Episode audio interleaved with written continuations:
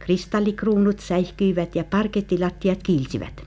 Seinillä olevat taideteokset lisäsivät salin juhlavuutta ja oli kuin nurkassa oleva flyygeli ei olisi vienyt ensinkään tilaa tässä suuressa salongissa. Sohvat, nojatuolit ja muut istuimet olivat päällystetyt harmaan vihreällä silkkikankaalla ja varustetut anttimakasseilla, siihen aikaan käytetyillä pitsisuojuksilla. Tapaamme tänään kaksi taiteilijaa, jotka muistelevat lapsuutensa ja nuoruutensa Helsinkiä. Heidän syntymänsä välillä oli noin 30 vuotta, mutta pitkän elämänsä varrella kumpikin ehti nähdä suuren muutoksen kotikaupunkinsa kaduilla. Historian tutkija Samu Nyström, osaatko sanoa, miten kaupungin väestö jakaantui pitkän sillan molemmin puolin tuossa ensi vuosikymmenellä? Periaatteessa tietysti kaikki tietävät sen, että pitkän sillan pohjoispuolelle syntyy työväestön kaupungin osat, mutta se ei jää olla näin selkeitä nämä kaupungin alueet. Eli totta kai siis keskusta-alueella asui tietysti varakkaampi väestö nimenomaan näissä kivitaloissa. Ja sitten mitä kauemmaksi kaupungin keskustasta mentiin reunoille päin, mennään sitten etelään tai pohjoiseen, niin asui työväestöä. Eli esimerkiksi myös periaatteessa kaupungin rakenne oli hyvin selkeä, että keskustassa asuu sivistyneistö ja varakkaat, tämmöinen kaupungin eliitti, ja sitten mitä pidemmälle mennään, kauemmas mennään, niin sitä enemmän sitten siirrytään työväestön asuinalueille ja kivitaloista puutaloihin ja vesijohdosta kaivoihin ja niin poispäin. Mutta toki sitten myös on näitä tota, huvilakaupungin osia jo silloin ollut syntymässä ja olemassa, jossa sitten on asunut myös varakkaampaa väkeä. No mennäänpä sitten tapaamaan ensimmäistä taiteilijoistamme ja hän on Kullervo Linna. Muusikko ja orkesterijohtaja, joka oli syntynyt 1911. Ja hänen tunnetuin sävellyksensä on Kultainen nuoruus. Ja tällaista oli hänen lapsuutensa ja nuoruutensa. Sieltähän me tietysti, siis ne ei paljon muista muuta kuin sitä, että isä kuulemma tota, no, semmoisena jo vuoden kaksivuotiaana uitteli remmillä siellä niissä venelaiturissa opetti sito remmi tähän ja kun siellä Kyläsaaren rannassa ja kuulemma oli tykkännyt vedestä kovia, kyllä, kyllähän me sitten uimaakin on oppinut. se, se, se, semmoisia isä on kerrottu ja sitten niin kuin sanottu, me muutettiin siihen Orionin kadulle ja ja sieltä sitten tota, noin, muutettiin Keiteletie kolme ja nyt tästä Keiteletiestä kolmesta mä muistan hämärästi joitakin kohtia ja muun muassa nyt kun me ollaan humppaviikolla käyty tuolla soittamassa tuolla Hermanni Vallila yhdistyksen tota, noin juhlissa, niin siellä on yksi ja toinen kaveri tullut puhumaan, että mä muistan, kun se oli tuommoinen taapero, joka asuttiin tuossa Keiteletie kolmessa ja niin edelleen. Ja Sino, siitä me sitten, sitten muutettiin se Vallilatia 19, kun isäni sai sitten semmoisen niin kuin sanottu talo, muun homman lisäksi talomiehen paikan ja huoneistakin sitten oli semmoinen nähtävästi isompi, mitä on aikaisemmin ollut, että siinä oli keittiö ja kamari, niin kuin sanottu, 35 neliä. Ja siinä me sitten isäni sitä talomiehen hommaa sitten hoiteli sitten, sitten kansalaissodan jälkeen siihen tota noin, tämä eduskunnan vahtimestari Koskinen, joka omisti tämän talon, niin hän muutti itse siihen sitten siihen meidän huoneistoon ja alkoi itse hoitaa näitä talomiehen tehtäviä. Me jouduttiin sitten siitä samassa talossa sitten muuttamaan semmoiseen pieneen, viishenkinen perhe semmoiseen pieneen huoneeseen, tai olla semmoinen 24. Siinä oli ainoastaan. Sitten sanotaan semmoinen, niin kuin sanottu, uuni, keituuni, missä vesi oli sitten rappukäytävässä, wc oli alhaalla kellarissa ja, ja siinä oli semmoinen juttu. Mutta, ja muun muassa sitten tähän samaan taloon sitten silloin tämän meidän talomiehen aikana ollessa, niin siihen muutti myös minun isovanhempani, sitten vaari ja mummu ja sitten isän veli Eemili.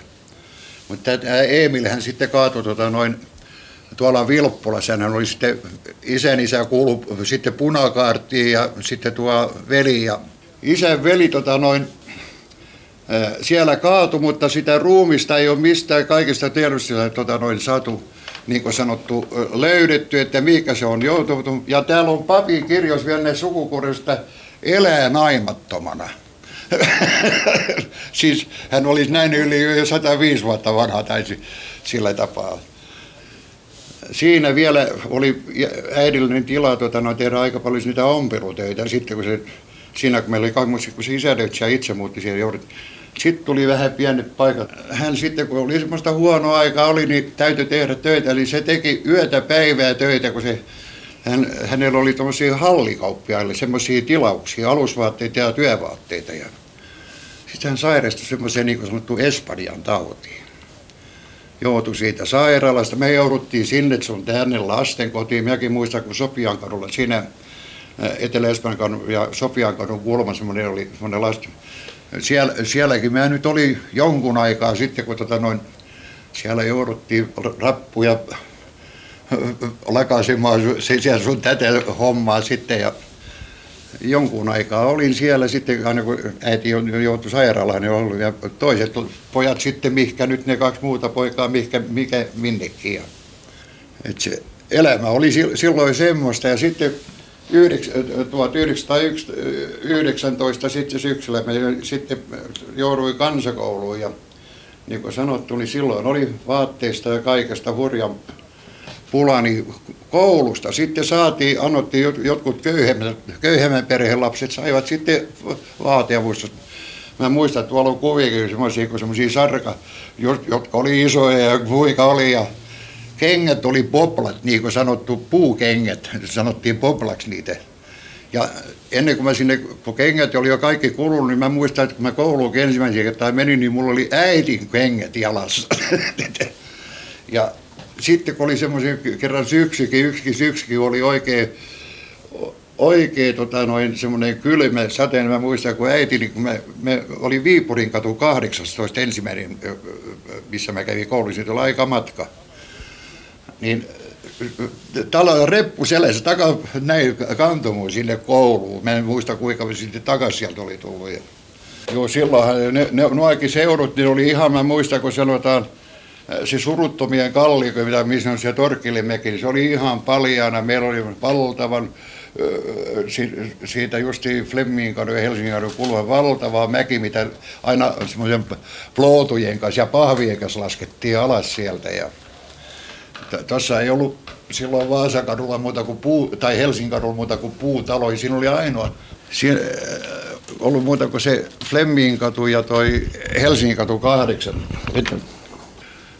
Semmoista jo niin kuin sanottu, kun kotona ei ollut paljon niitä karkkirahoja ja leffarahoja antaa, niin kuule, sitä kerettiin kuule tota noin luita, lumppuja, pulloja, kaiken näköistä, mitä pikkusikin oli metallia, romu ja kaikista aina niistä jonkun pennin sai ja niin, että sai pyrkät ja pääsi vähän kioskelle ostaa jotain karavelliakin. Ja, ja meillä oli jo aina tietoa, missä tiedettiin, että onkohan siellä taas käynyt ryyppysakki. Minä katsoin sille, että tyhjiä pulloja. Ja sitten noista tuommoisilta käytiin siellä, kun silloin Vallilaskin oli vielä tuommoisia perunamaita ja siellä vähän pitempään tuommoisia kalsonia ja muut, no niin luita haettiin, semmoisia, tota noin, ne jauho niistä semmoista jotain peltoa, semmoista ju, Lann, luujauhoa. Lannotetta. Joo. Joo luita ja sitten vanhoja lumppuja. Mä muistan, kun lumpuissa sai 50 penniä kilo, sen mä muistan niin hyvin. Sitten oli rauta, se rauta taisi olla 10 penniä kilo, mutta sitten, sitten tota, noin kuparista, kuparista ja Messingistä, niistä sai jo 2 markkaa, 200 markkaa 50 penniä kilo. Kun meillä oli huone ja köekki, niin siellä kai sitten kaksi kaveria nukkui lattialla ja yksi pukki sängyssä. Sitten oli semmoinen, niin, tuota, äh, siellä oli se piironki. Se piironki, mulla on tuolla alhaalla varastossakin vielä, en mä sitä hävittänyt. Se mikä oli nyt kaikkein tärkein, oli liinavaatteet ja kaikki muut semmoiset. Ja, sitten oli tämä ompelukone, sitten mä muistan, että jonkunmoinen pikku kirja, hylly ja sitten oli pieni kukkapöytä, missä oli piikusia sitten kun me sieltä, siitä köykistä ja kamarista, kun muutettiin pois, niin ei kaikki mahtunut tavarat enää sitten sinne ylös, mitä meillä oli siellä. Sinne täytyy sijoittaa. Sitten siinä oli semmoinen niin sanottu astiakaappi, missä oli toisessa veitset, haarukat ja toisessa oli mitä muuta semmoista taloustavaraa. Sitten alhaalla tämmöinen kaappi, missä oli sitten lautaset ja muut. Ja siellä yläkerrassa ja sitten meillä oli ruokakomero, niin se oli eteisessä ja myös vesikraana sen uunin vieressä oli klapi, toi klapilaatikko. ja yöllä, kun täytyy sieltä tavallisesti tuota, WC oli siellä äh, kellarissa, niin sehän oli jokaisen että pissaämpäri oli siinä nurkassa, sitten yöllä tuli hätäli, ja sitten tyhjennettiin aamulla laskikaivoa. ja se laskikaivo oli siellä pihalla. Ensin siinä mä muistan, ei ollut, mutta sitten myöhemmässä vaiheessa siihen tehtiin semmoinen, joku semmoinen häkkyrikin ympäri.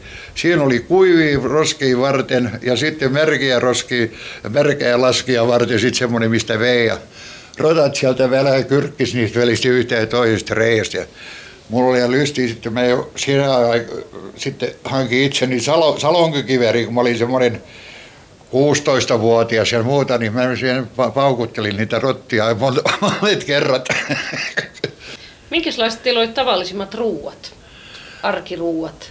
No täytyy sanoa, että se ruoka, se oli ihan sitä tavallista justi, että se oli, se oli aamulla, kun meitä viisi oli. Niin se oli pitkän aikaa käytännössä semmoinen tapa.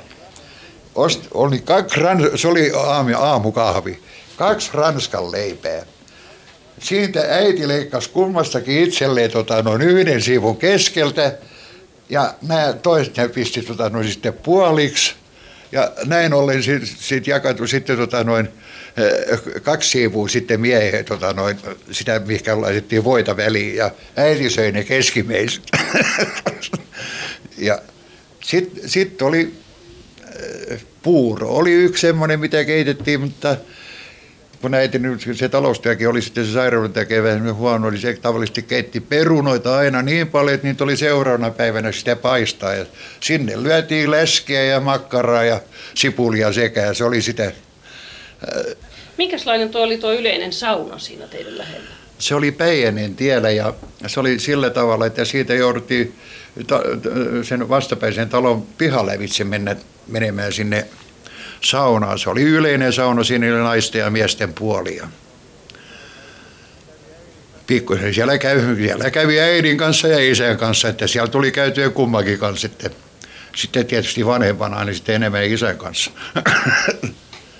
Se käytiin niin kuin kerran viikossa toi? Kerran viikossa, juu, että se oli saunapäivä, juu aina, että se oli kai semmoinen lauantai, kun yritettiin tota, no aina päästä saunaan, ja se oli lauantaina kyllä aina niin täys sitten sakki, ja siellä kävi pulin. Siellä kävi miesten puolella, kun ne oli niitä kaljapulloja ja pilsneripulloja, se oli kieltoleen aikaa, mutta jollain sitten oli mäsärä jossain taskussa vartti, mikä oli käynyt. Ja sitten mikä tässä kesäiltaisin oli justiin tota noin, semmoista niin kuin sanottaa, se tunnelma, kun se yleensä talonväki kerääntyi aina, siinä oli semmoinen penkki, siinä on vieläkin nyt ne puut, kun mä oon isän kanssa istuttanut, semmoinen vaatteri ja piilaja. Kun silloin istuttiin, ja siinä oli, mä muistan, oli siniset penkät, vielä kolmikulmaiset penkit, siihen kerännyttiin ja siinä muijat kuteli, kutoili sukkaa, kuka pulki lehtiä, siinä tarinoitiin ja sen semmoista. Ja joskus isäukko otti mandolin ja sitten kun minäkin vähän sitä opin rimputtamaan, niin siinä pihalla sitten soiteltiin ja se oli semmoista äh, jollakin tapaa, että siinä ja justi mun vaari, niin hän oli kova tota noin, ää, äh, sitten laskee semmoista leikkiä. Ja eihän me silloin niin paljon ymmärrä, mutta yleisesti on kaksimieliset asiat, joita tavallisesti, että kun, kun, kun talon muijat siinä, että kun ne tiedä oikein, että voi voi tuota faija. Kullervo Linna kuvaa tässä omaa elinympäristöä ja kultaista nuoruuttaan. Tämä on tämmöinen materiaalinauha, Stadi-haastattelut sarjasta ja tämä, tämä ei olisi siis radiaarkiston ikään kuin valmiita ohjelmia. Tämä äänitys on tehty vuonna 1983 ja toimittajina, haastattelijoina oli Aila Rantala ja Tapio Ruotsi. Samu Nyström, miltä tämä Kullervo Linnan kuvaus omasta elinpiiristään kuulostaa? Mitä sinulle tulee siitä mieleen? Kullervo Linnahan tosissaan puhuu tässä 1900-luvun alun Valilasta ja Hermannista ja ja ylipäätään tietysti siitä niin kuin pitkän sillan pohjoispuolen pohjoispuolesta, eli nimenomaan siitä tavallaan kaupungin rajasta. Ja siinä mielessä tämä on nimenomaan hyvin mielenkiintoista, että tässä hyvin tulee esiin se, että mi- miten kaupunki on kasvanut sinne asti ja ollaan kaupungin rajalla, joka tarkoittaa sitä, että on paljon rakentamatonta tilaa, on paljon teollisuutta, on paljon puutaloja, eli tavallaan vasta kaupunki on rakentumassa sinne päin. Ja sehän tarkoittaa tietysti sitä, että pojilla on ollut paljon virikkeellistä ympäristöä. Niin, kallioita ja kaatopaikkoja. Niin, kyllä nimenomaan. Ja niin kuin Linna helvästi kuvaa, että siellä todellakin on monenlaista toimintaa mahdollista harrastaa. Ja toki myös semmoiset, että siinä on varmaan vanhemmilla ollut miettimistä, että mistä pojat milloinkin löytää. Ulkona on oltu, kodit on hyvin pieniä, niin kuin hän kuvaa tuossa omaa kotiaan, niin siellä ei ollut flyygeliä. Asuttiin hyvin ahtaasti ja nimenomaan nämä työväen asuinalueet olivat niitä, jonne sitten oli koko ajan tämä voimakas maatamuutto, eli kaupunki kasvoi sitä mukaan, että tuli sitten sukulaisia, tuttavia sieltä kotikylän suunnalta sitten aiemmin kaupunkiin tulleiden nurkkiin ensiksi ja sitä kautta eteenpäin. Ja tämä tietysti myös mahdollisti ylipäätään asumiseen, eli oli mahdollista saada alivuokralaisia ja enemmän ihmisiä jakamaan niitä asuinkustannuksia. Mutta pienten lasten kannalta tämä tarkoitti sitä, että sisällä ei varmasti tarvinnut olla, että koulun jälkeen ei kotiin tarvinnut jäädä maleksimaan. Siis vuoteen 1914 maailmansotaan asti tai siihen mennessä parin 10, 20, 25 vuoden aikana maalta muutti puoli miljoonaa suomalaista, eli huomattava osa, ja heistä noin puolet kaupunkeihin, niin miten se oli ylipäätänsä mahdollista lyhyessä ajassa? Kyllä vain. Siis tuota, se, että miten se oli mahdollista, niin tietysti ihminen on mukautuvainen, että tultiin siis se, mitä tietysti aikalaiset paljon muistuttivat, oli juuri, että he tulivat jostain sitten sieltä tyyliin savupirteistä tai mistä liian pienemmistä maalaistaloista ja torpista ja mäkituvista ja muista vastaavista, he olivat tottuneet siihen, että samassa tuvassa asuu paljon ihmisiä ja muitakin kuin tavallaan ydinperheenjäseniä. Eli ei tavallaan ollut vaatimukset niin suuria. Toisaalta myös siihen oli taloudellinen pakko, eli jos maalla ei ollut mahdollista tulla toimeen ja kaupungeissa oli tarjolla kuitenkin työtä, niin silloin sitä on asuttava sitten vähän huonommissakin oloissa. Mutta tosissaan kyseessä on hyvin valtava muuttoliike ja Helsinkihän oli tavallaan tämmöinen, että tänne ei välttämättä tultu suoraan, vaan aika usein oli niin, että ensiksi muutettiin sitä maalaiskuntaa lähellä olleeseen pienempää kaupunkia ja sieltä sitten Helsinkiin. Että Helsinki ei ollut ihan tämmöinen, totta kai myös moni tuli suoraan, mutta nimenomaan yleensä liike oli, niin, että ensiksi vähän pien, pienempää kaupunkia sieltä sitten Helsinkiin tai Amerikkaan tai minne sitten lähtikin kukin. Maalta muutti nimenomaan näitä ö, nuoria ihmisiä, Joo. perheettömiä, tulivat tänne sukulaisten nurkkiin ja niin päin pois. Miten, mihin he työllistyivät useimmin? Miehet työllistyvät tietysti teollisuuden pariin paljon. Ja naiset, Vienti veti siihen aikaan hyvin. Kyllä nimenomaan, ja Helsinkihän oli siis toki täysin tämmöinen niin kuin – ihan kansainvälisillä markkinoilla toimiva teollisuuspaikkakunta siinä mielessä, että Helsingistä vietiin sekä koti- että ulkomailla teollisuustuotteita paljonkin ja, ja sitä kautta täällä oli tavallaan paljon työtä ja siihen aikaan tietysti teollinen tuotanto vaati paitsi ammattitaitoa, niin myös paljon käsiä, eli siis oli paljon töitä ammattitaidottomille ihmisille, jotka sitten työssä oppivat sitten ammattiin, jolloin siis hyvinkin nuoret ihmiset pääsivät jo sitten siis aputyömiehiksi ja oppilaiksi ja sitten siitä eteenpäin ammattiin. Naisilla taas oli se, että tietysti palveluala veti, eli puhutaan palvelijoista, kotiapulaisista. Eli joka tapauksessa tämmöisestä tavallaan niin kuin avustavista tehtävistä.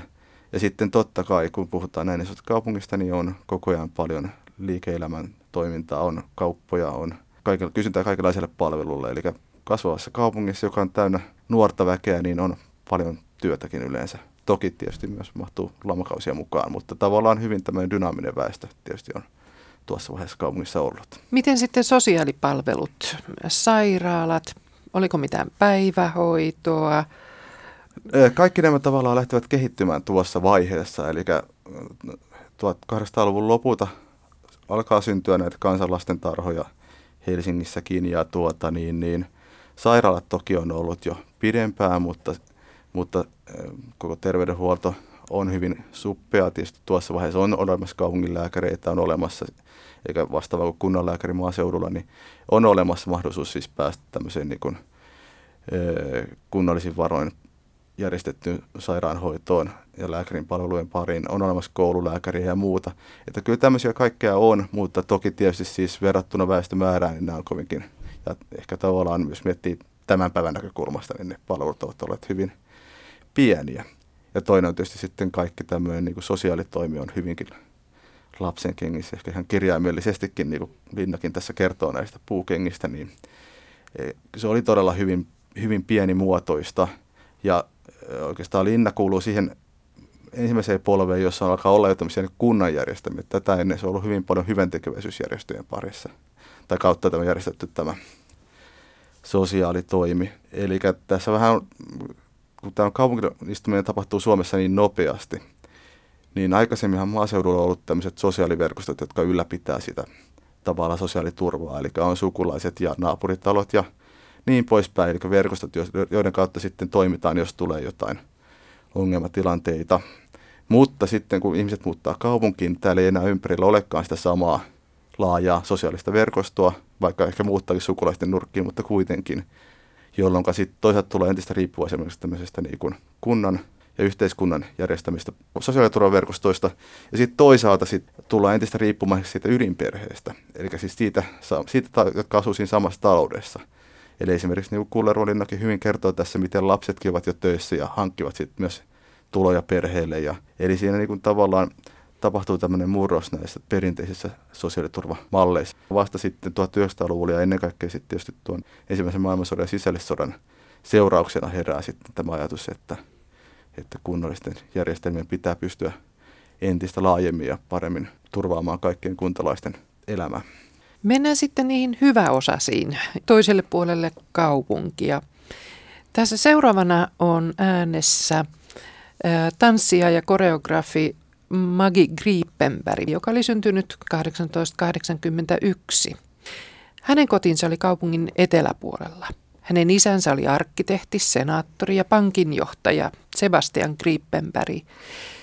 Perhe oli ruotsinkielisiä, niinpä Maggi lukee tässä suomenkielistä käännöstä omista muisteloistaan.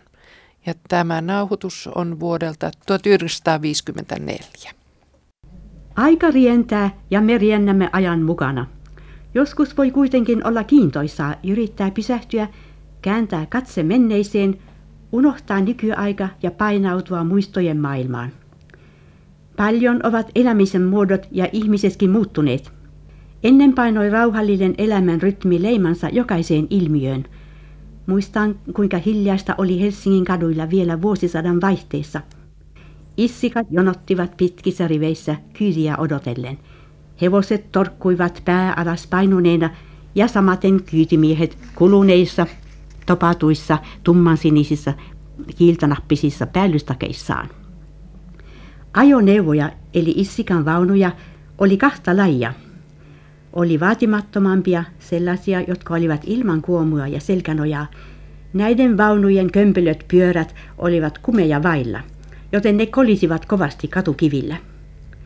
Toiset taas olivat varustetat kuomulla. Jos lähdettiin häihin, hautajaisiin tai huviajelulle, tilattiin yleensä näitä hienompia vaunuja. Parakkaiden perheiden lapset kyydittiin upein yksityisin hevosajoneuvoin kouluun.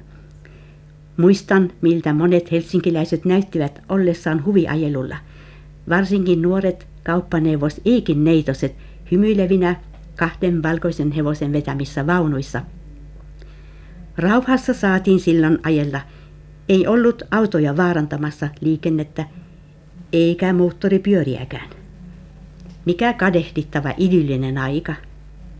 Silloiseen katukuvaan kuuluivat myös koukkaat venäläiset jäätelön myyjät, jotka ilmestyivät talojen pihoille huutamaan haroshi, maroshi, eli hyvää jäätelyä, olkaa hyvät. Näillä jäätelön myyjillä oli pitkävartiset saappaat kirjava pusero ja edessään esiliina. Päässä oli pieni litteä kovareunainen lakki, jonka päällä vaappui pyöreä pytty. Tähän mahtui kahta lajia jäätelöä. Tölkkien välissä oli jääkappaleita pitämässä jäätelyä kylmänä. Pytyn peittona oli liina, joka oli joskus ollut valkoinen, mutta ei ollut sitä enää. Tämä seikka ei kuitenkaan millään tavoin estänyt talon asukkaita ryntäämästä pihalle myyjän ilmestyttyä. Niin lapset kuin aikuisetkin riensivät astioineen ostamaan haluttua jäätelöä. Kymmenellä pennillä sai jo mahtavan jäätelöpallon. Iltahämärissä kohtasi kaupungilla virkailijan, joka pitkä lyhdyn sytytin kädessään kulki sytyttämässä kaasulyhtyjä. Sähkövalaistusta kun ei ollut. Asuntojen tilavat alat isoine huoneineen olivat siihen aikaan viihtyisiä ja tarjosivat perheen jäsenille tilaisuuden sopusointuiseen yhdessä oloon.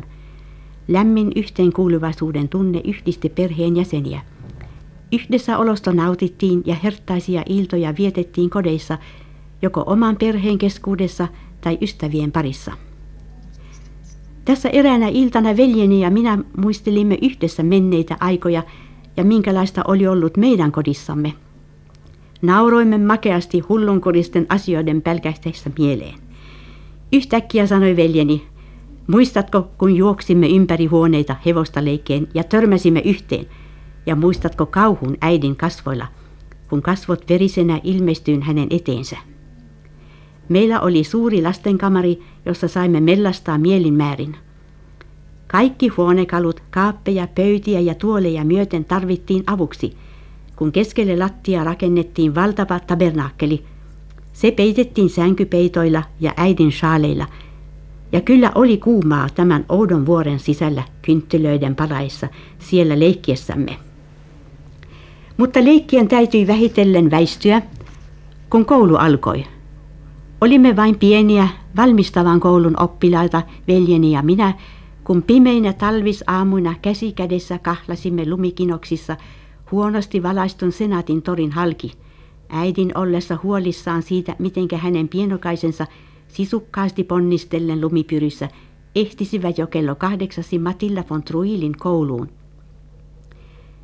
Erät opettajat ovat erikoisesti jääneet mieleeni, muiden muassa neiti Ida Lindström – etevä opettaja, joka myös osasi pitää kuria ja joka säilyi koko luokan ystävänä kouluajan jälkeenkin.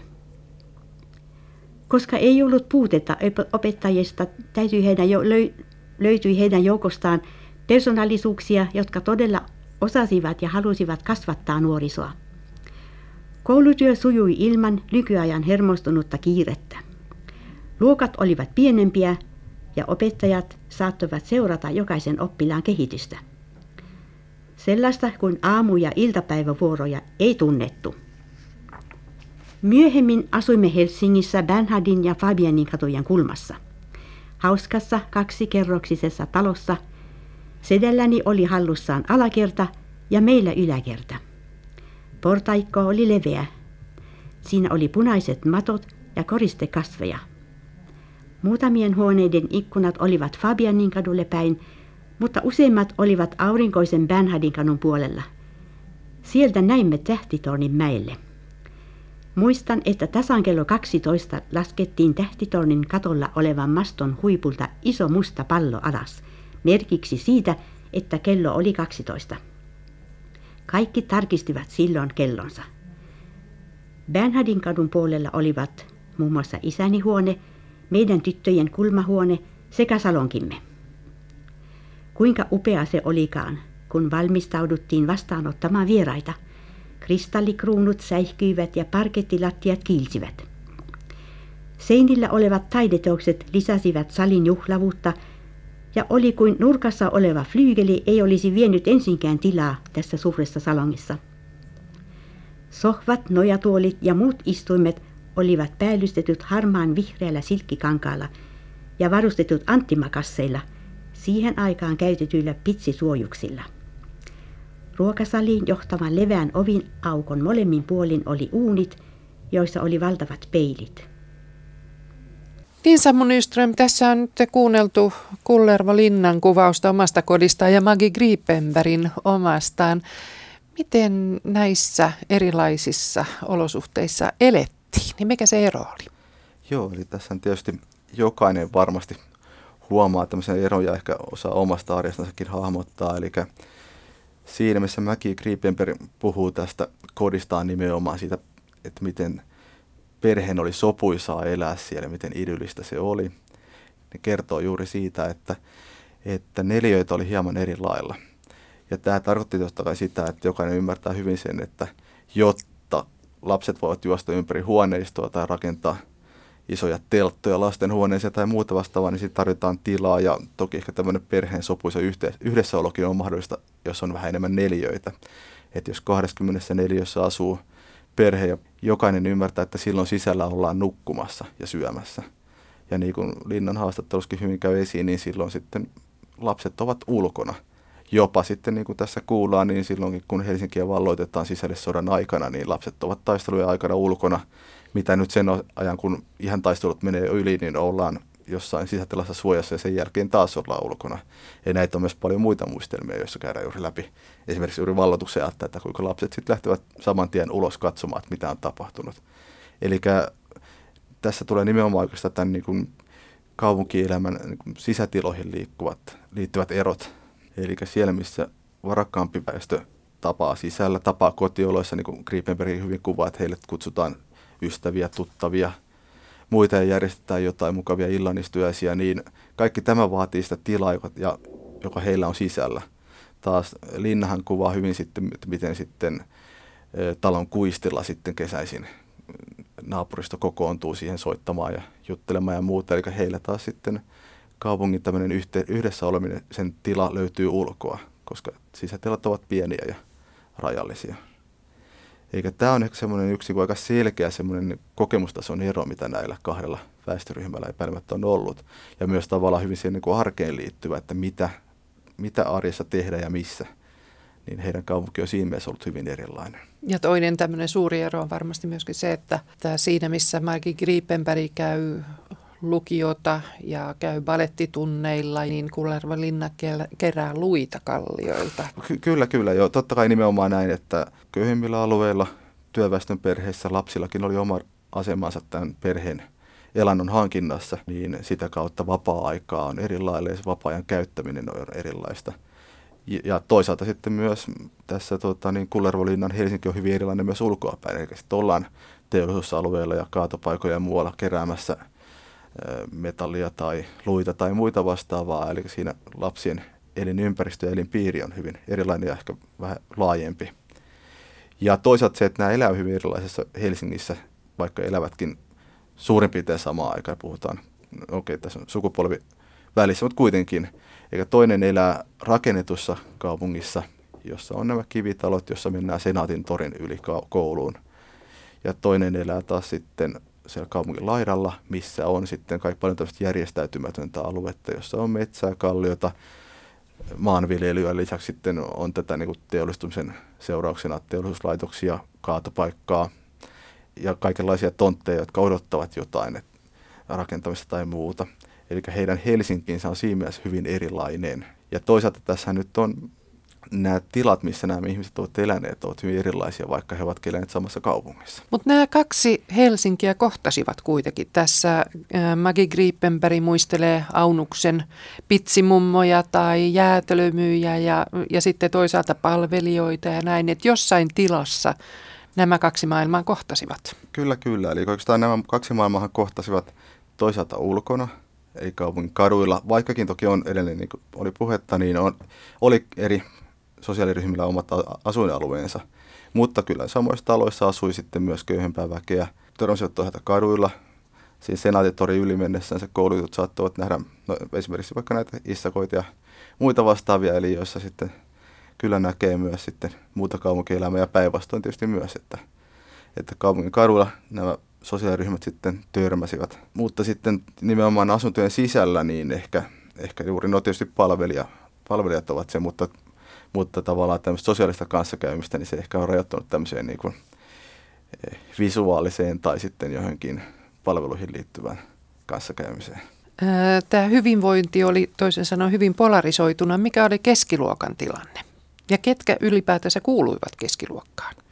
No Helsinki oli siis Suomessa poikkeuksellinen kaupunki siinä mielessä, että täällä oli valtionhallinto, täällä oli yliopisto ja enenemässä määrin kaikkien kasvavien taloudellisten liikelaitoksien ja muiden pääkonttorit, mikä tarkoitti sitä, että täällä oli huomattavan paljon toisaalta yläluokkaa, mutta myös keskiluokkaa, eli eh, esimerkiksi sivistyneistöä ja, ja toisaalta on myös tämä kulttuuriväki. Eli myös kulttuurilaitoksethan oli enemmässä määrin pääkaupungissa sitä mukaan, kun niitä perustettiin. Eli tavallaan Helsinki ehkä oli siinä mielessä poikkeuksellinen, että täällä oli paitsi nämä ääripäät, niin myös jotain siinä värillä. Näkyykö tyytymättömyys näihin, tähän polarisoituneeseen yhteiskuntaan ja missä muodossa?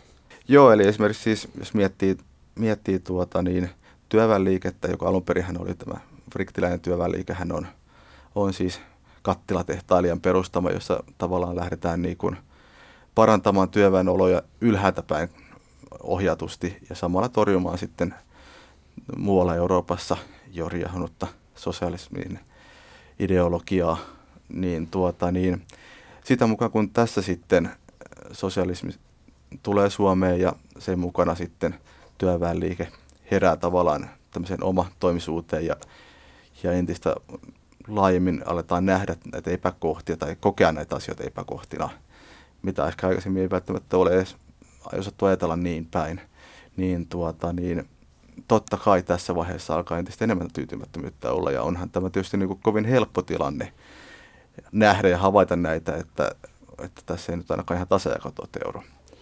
Että sitten asia erikseen, että miten siihen suhtautuu sitten. Miten arvelet, miten ei välttämättä juuri Magi Griepenberg, mutta hänen kaltaisensa ihmiset. Magi oli nimenomaan taiteilija, tanssija, opiskeli ulkomailla, oli hyvin tietoinen ikään kuin siitä, mitä yhteiskunnassa tapahtuu. Miten, miten hänen kaltaisensa ihmiset on suhtautuneet työväenluokkaan, köyhiin, joita he kuitenkin tapasivat omassa arkielämässään ja ajatelleet heidän elinolosuhteistaan ja niiden kohentamisesta? No, tavallaan kyllä varmasti on ollut hyvinkin ymmärtäväinen suhtautuminen, eli siis kyllähän, niin kuin oli tässä puhetta, että, että tuota, niin, kaupungin sosiaalitoimi oli hyvin pienimuotoista tuohon aikaan, ja pääpaino oli nimenomaan hyväntekeväisyysjärjestöillä. Ja näissä hyväntekeväisyysjärjestöillä nimenomaan helsinkiläiset naisilla ja tämmöisellä niin kuin sivistyneistön ja porvariston keskeisillä naishahmoilla oli hyvinkin keskeinen asema ja, ja sitä kautta tavallaan, ja myös, myös tämä kunnan sosiaalitoimi, niin kyllä sielläkin näinä erilaisina tarkastajina ja muina toimi nimenomaan näitä rouvasväen järjestöjen edustajia. Eli kyllä heillä oikeastaan sitä kautta oli varmasti ainakin halu, niin halutessaan niin hyvinkin laaja näkemys siihen, että mit, millä lailla Helsingin köyhimmissä osissa asuttiin ja elettiin. Ja, ja nimenomaan varmasti löytyi ymmärrystä ja empatiaa ja näkemystä siitä, että kurimpien olot olivat huonoja. Eli kyllä tavallaan siinä mielessä tietoa varmasti oli ja myös pyrkimystä auttaa. Sitten tuli suuria muutoksia maailmansodan melskeissä. Venäjän vallankumous sitten 1917 muutti Suomenkin oloja huomattavasti ja Suomi itsenäistyi. Köyhä pieni maa, jossa on näin suuret erot. Kuunnellaan vähän matkaa, mitä Kullervo Linna kertoo kokemuksistaan kansalaissodan ajoilta. Muun muassa kansalaissodan aikanakin justi, niin me olin niin silloin kun Helsingin valloituspäivänä, niin me oltiin siellä äh, niin sanotulla isolla kaltsilla, joka oli siinä aivan äh, näiden rakennuksien tuntumassa. Ja, ja kun siellä alkoi kuulua ammuntaa, niin me mentiin kaikkein korkeammalle paikalle, sitten sinne kalliin, se tuli semmoinen vähän niin kuin vuori Ja, ja sieltä kateltiin, ja saksalaiset silloin hyökkäsi sitten, sitten silloin tuolta niin Töölestä, tai Fredikasta päin, Pasilasta päin.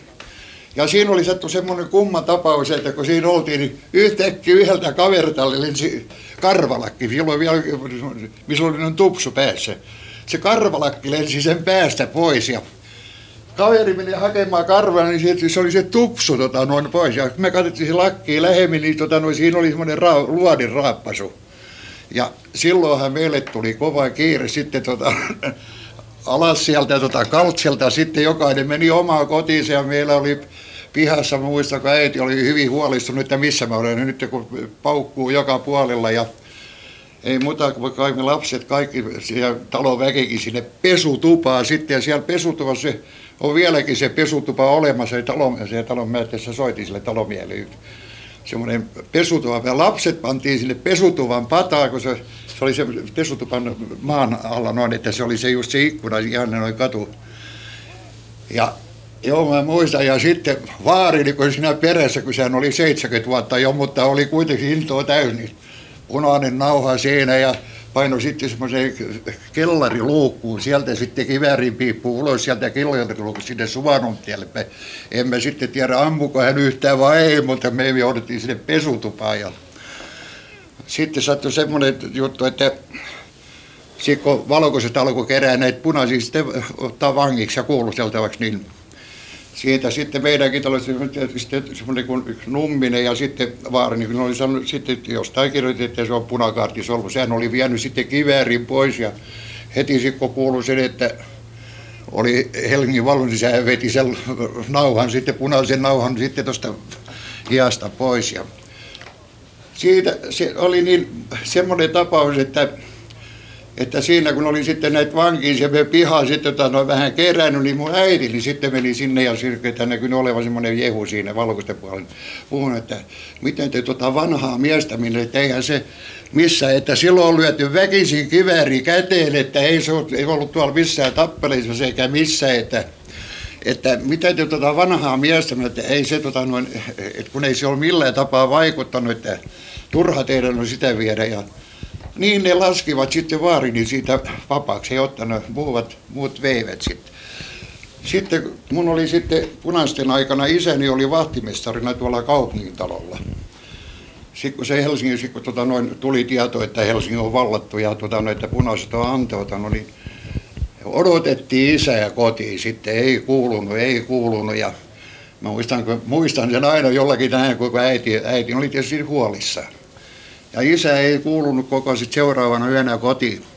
Sitten hän tuli seuraavana päivänä ja sitten kertoi, että, että hän ei päässyt, hän lähti sieltä kaupungitalolta työpaikastaan, niin hän ei päässyt pitkän sillan yli, kun saksalaiset pommittivat sokeritehtaalta koko aikaa tykistellä sitä. Ja sen, hän, sen, hän maja piiliksi siellä kruunohansa sitten sen yön ja sitten päivällä sitten oli vastapäässyt lähtemään se pitkäsillä, jolle ja tuli kotiin sitten. Että, silloin oli tämmöinen tarvittu. No sitten sehän oli aika huono, sitten se aika, niin kuin sanottu, niin sen niin sanottu, kun me sanottiin kapinan jälkeen, että isäni sitten tota noin, se, kun se teki yleensä semmoisia hanttitöitä ja muuta, niin se pääsi semmoiseksi jonkunmoiseksi semmoinen niin Annebergin, se on siellä vanha kaupunki, se on ihan siellä Vantaankosken lähellä. Semmoinen tilan sitten semmoinen vähän niin kuin hoiteli, siellä saa päivisin teki, mitä teki maatöitä, siellä sahali puita, lämmitteli huoneita ja muita semmoista. Ja, ja sitten kun se ruokapuoli, kun se tulee tiukka, niin mä muistan, me useamman kerran, kun meidän ikkunat sitten oli sinne, kun se ei ollut niitä, niitä taloja, mitä siinä on, näkyy pitkältä laajat, että milloin hän sitten tuli sieltä vanhasta kaupungista päin. Tavallisesti silloin oli sillä viisi, että silloin oli semmoinen keppi tässä ja puupino tuolla takana, klapeja tuolla takana, kun se tuli sieltä, että niin me tota, ei päässyt sitten niin kuin sanottu, niin äiti sanoi aina, että odotetaan isä, että niin sitten vasta syödään. Ja nämäkä sinä siinä ikkunasta katsit, että koska sitä isä alkaa sieltä mettärevlasta näkymään ja että päästään syömään. Ja tiedätte, niin se ruoka oli semmoista tikkuleipää, lanttuu, naurista, jonkunmoisia kuivattuja juuria. Jostain sitten tuolta äiti siskoltaan sai jotain sitten maaseudulta semmoisia ruisjauhoja, jotain jauhoja, mistä pääsi vähän leipomaan. Mutta nokkosia me kerättiin ja voikopajuuria kaivattiin kahviksi ja nokkosissa tehtiin nokkoskeittoa.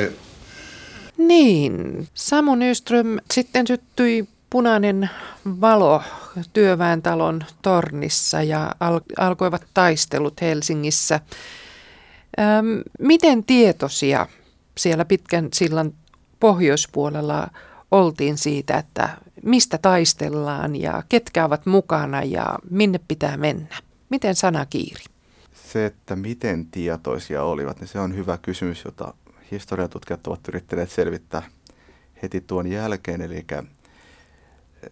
tietysti se, että ylipäätään, että miten tietoisia kukaan oli siitä, että mitä tapahtuu. Eli, eli helposti sisällissodan historiaa mietitään aina sillä lailla, että se on niin kuin yksi tietty tapahtuma, joka alkaa tietyllä kellonlyömällä ja päättyy johonkin. Ja, ja tavallaan, että se on tämmöinen, koska kuitenkin tässä on kysymys semmoinen hyvin pitkä prosessi ja sitten jos puhutaan vielä nimenomaan vuodesta 17, niin tämä ei ollut ensimmäinen kerta, kun se punainen lyhty nousee sinne työväentalon torniin. Eikä toisin sanoen ei kaupunkilaiset, ei punaiset, eivät valkoiset, eivät tavalliset kaupunkilaiset, eikä varmaan edes punaisten johto kaiken kaikkiaan oikein hahmottaneet, mitä oli tapahtumassa.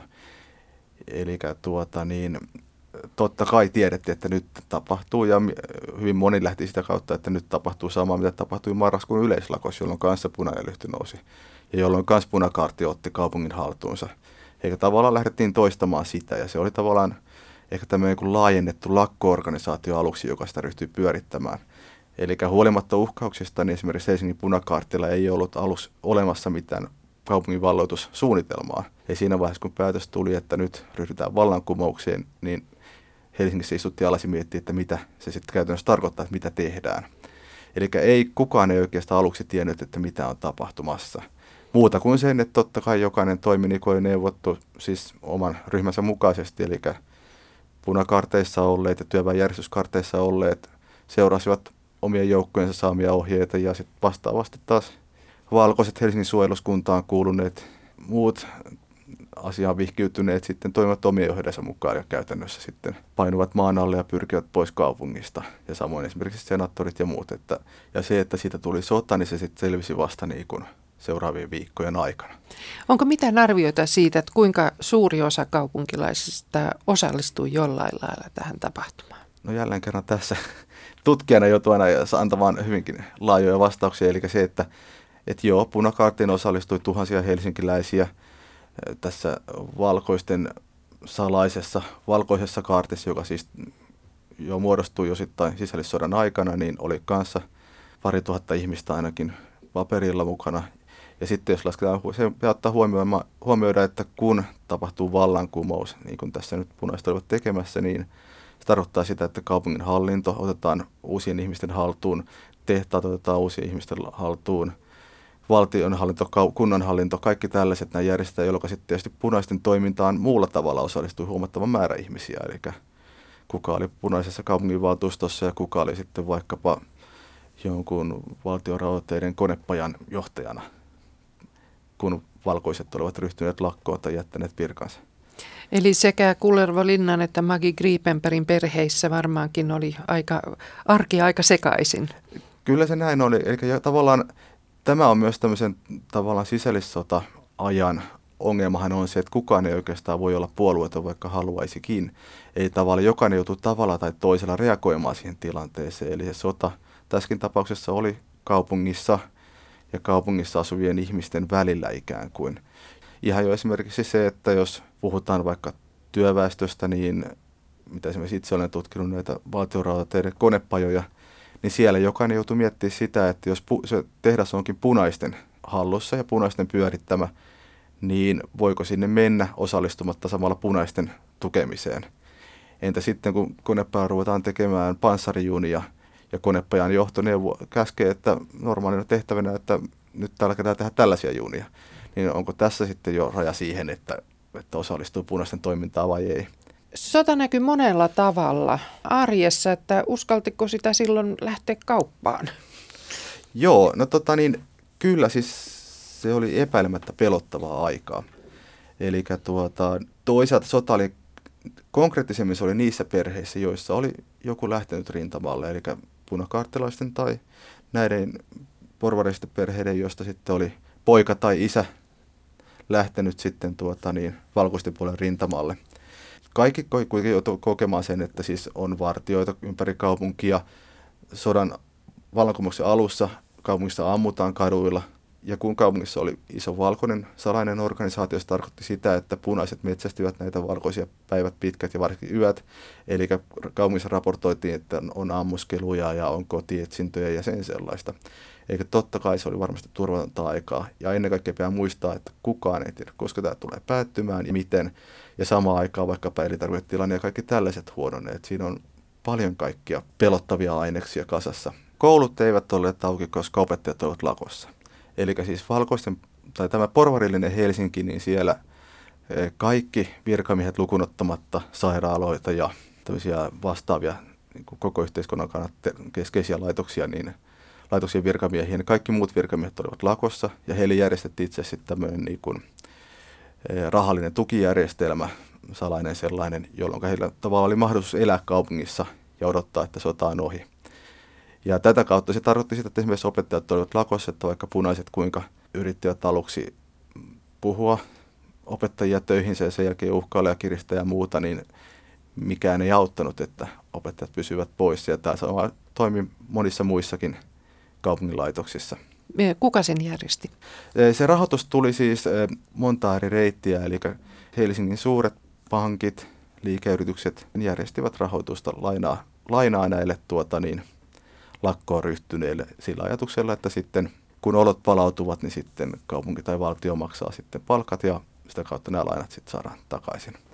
Eli se oli itse asiassa myös eh, siitä tavallaan niin kuin näillä rahoittajilla oli kaksikin syytä tähän, että toisaalta he pystyvät tukemaan omalla, omalla varallisuudellaan tätä omaa asiansa, ja toisaalta he pystyvät myös sitten sitä kautta suojaamaan omia varojansa, toki sillä oletuksella, että valkoinen puoli voittaa. Tavallaan se lakon ajatuksena myös oli se, että niin nämä rahat pidettiin poissa pankeista, eli pikkuhiljaa ja, ja kaikki yritykset ja liikkeet eivät vieneet kassojansa päivän päätteeksi pankkeihin niin normaalisti. Siis pankit olivat lakos paitsi punaisten pyörittävät pankit.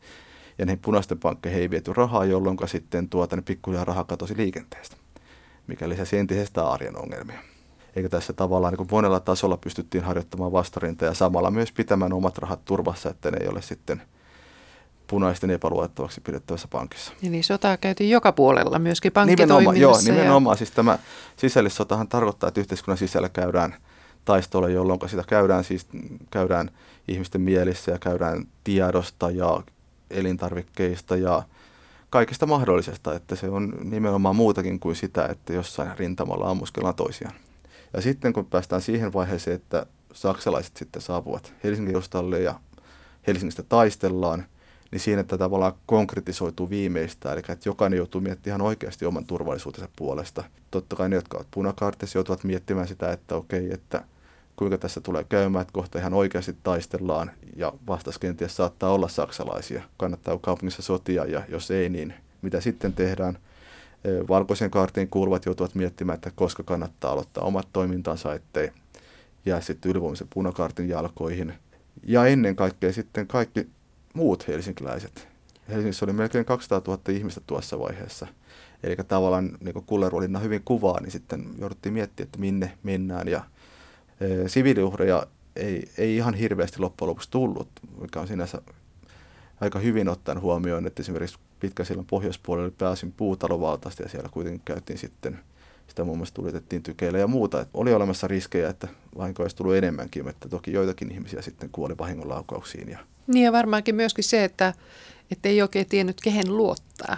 Näin nimenomaan varsin näissä tilanteissa, joissa on olemassa yksi vahva osapuoli, joka sitten pyrkii etsimään toisen osapuolen aktiiveja. Eli toisin sanoen punaisten aikana jokainen porvarillinen joutuu miettimään, että mitä uskaltaa tehdä, mitä uskaltaa sanoa, missä uskaltaa nukkua, ja varsinkin jos sattuu olemaan kontakteja näihin aktiivista vastarintaa harjoittaneisiin. Ja sitten sodan jälkeen, niin kuin Kullervolinnan haastattelussa kävi ilmi juuri se, että sitten valkoiset ja saksalaiset partiot kävivät kotikorilta läpi pitkän silloin pohjoispuolta ja hakivat sieltä sitten punakaartilaisista tai muuten punaisiksi tiedettyjä tai oletettuja.